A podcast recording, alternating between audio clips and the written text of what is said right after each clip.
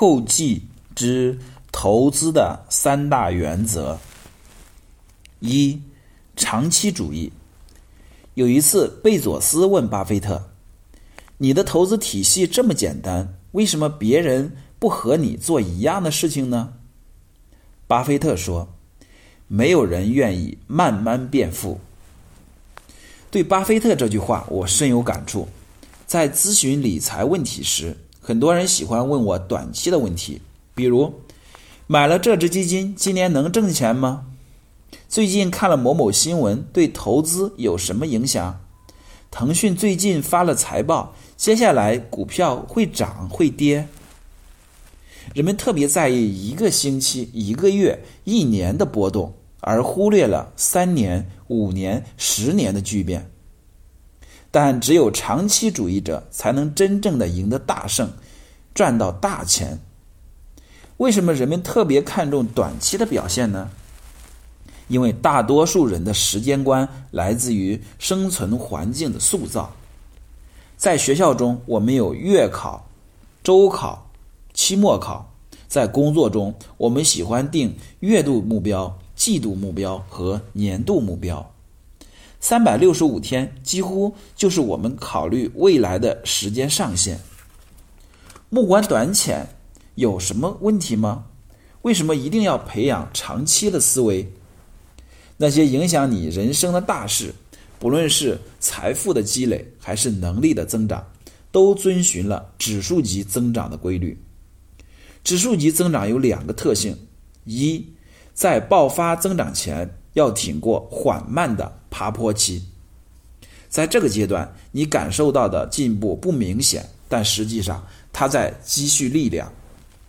很多人着急，没有等到爆发点就放弃了，倒在了黎明前的黑暗。如果你英语不错，可能会有这样的感受：练了很久的听力，一时一直就觉得没有什么变化，但是突然有一天，所有的英文声音都变得那么清晰。一下就听懂了，这不是奇迹，而是你度过了爬坡期，迎来了质变。二，增长速度的细微差别在短期内影响不大，长期才会产生天壤之别。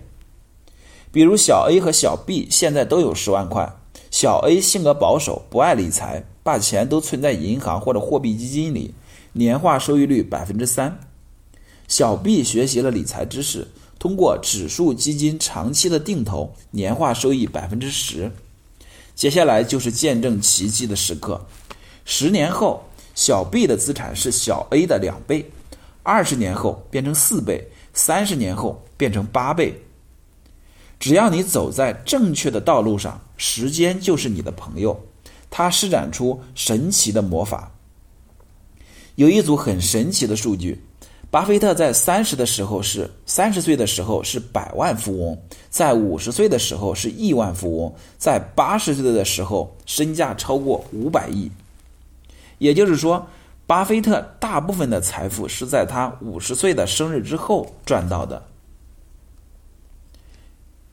二，聚焦价值，紧盯基本面。投资很简单，但并不容易。简单。意味着关于投资的知识，只要智商达到平均水平就能学会。不容易意味着要做好投资，就要克服人性中固有的弱点。什么弱点呢？它就是非理性的情绪。情绪受短期刺激影响，会干扰我们的判断，影响我们的决策。在资本市场中，每天的涨涨跌跌就是短期刺激。很多人的投资决策完全依赖这些信号。有一次在公司的电梯里，两个同事在讨论股票，其中一个同事说：“最近股票涨得好快呀，都三百九十五了。”另一个同事回应：“是啊，等涨到四百的时候我就买回来。”为什么很多人在投资中亏钱？因为价格上涨他就看好买入，价格下跌他就清仓止损。但是只有穿过，只有穿越短期的迷雾。看清长期价值的所在，才能成为聪明的投资者。巴菲特的老师本杰明·格雷厄姆说过一句话：“值得我们打印出来贴在床头。短期来看，股市是投票机；长期来看，股市是称重机。股市每一天都在波动，而且变化莫测。它就像一个闹哄哄的投票现场，所有参与者的应激反应决定了短期的价格。但是，只要我们把时间的尺度拉长，你就会发现，一个企业的股价主要是由它的价格所价值所决定的。乐视曾经涨上天，但不久就迎来了谷底；茅台遭遇了塑化剂危机时，危股价大跌，但是在随后的几年里，股票的价格不断的上涨，又到达了新的高位。格雷厄姆的这句话用来形容大多数的投资都适用，比如。短期来看，房市是投票机；长期来看，房市是称重机。当房价上涨的时候，房子往往卖的比较快，一天一个价；当楼市遇冷遇冷的时候，想想买房的心又会被各种的消息干扰，犹豫不决。聪明的投资者不断的修修炼理性与耐心，专注于基本面，这就是以不变应万变。什么是基本面？它就是支持资产不断增值的最底层的动力，是我们投资的核心逻辑。指数基金的基本面是蓬勃向上的国家和盈利不断提升的优质公司的组合。房地产的基本面就是经济增长加城市化进程加通货膨胀的总和。任何一个领域的投资中，信息总是多如牛毛。只要搞懂了基本面，就能帮助你牵住牛鼻子，在混乱中找到秩序。三，明确自己的能力圈。投资世界非常复杂，投资者要变得富有，只需要找到适合自己的少数品种就足够了。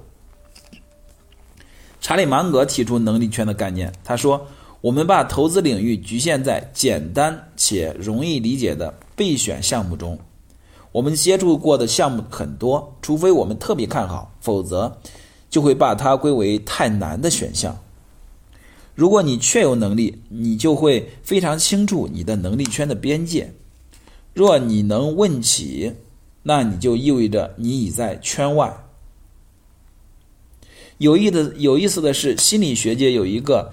邓宁克鲁格效应，这和查理芒格的表述互相印证。当一个人刚接触到某个领域，学习了一些知识时，自信的程度最高，以为自己很牛。接下来要接受挫折和失败，跌到绝望的谷底，不断的前进，才能真正的开悟。当一个人处于愚昧之山时，志得意满，以为自己的能力圈没有边界。当一个人处在绝望之谷时，自怨自艾，害怕自己没有未来。当一个人在开悟之坡上攀爬时，才真正的明白自己擅长什么，不擅长什么。很多智者特别谦逊，并不是因为要假装谦逊，而是因为他们见识过浩瀚的世界。深知自己的渺小，就像巴菲特常常说自己搞不懂市场的短期走势。相比之下，你在网上可以看到各种的股评家、预测大师，告诉投资者下周、下个月会怎么样。明确自己的能力圈非常重要，否则会带来很严重的后果。就像我当时刚学会滑雪，水平很菜，就跑到高级滑道，结果摔得鼻青脸肿。休息了三个月，在投资时要时刻的关注能力圈，因为你是在拿着金钱下注。对于大多数的普通人来说，钱都是辛苦工作挣来的。过去几年，我身边有不少的案例损失惨重，有听人介绍炒期货几十万血本无归的，有听内部消息买股票挥泪斩仓耽误买房的。在财富的世界里，我们每走一步都要慎重。如果缺乏相应的知识就去做投资，就如同看上去平坦的冰面，随时都可能被踩出一个大窟窿，一脚栽进去。在本书中，我详细介绍了保险、基金、房产三个方面的知识。普通人只要把这三个方面的知识掌握好，就足够取得不不错的收益。如果你希望取得更高的收益，比如学习炒股、做价值投资，那就要投入更多的时间，承担更大的风险。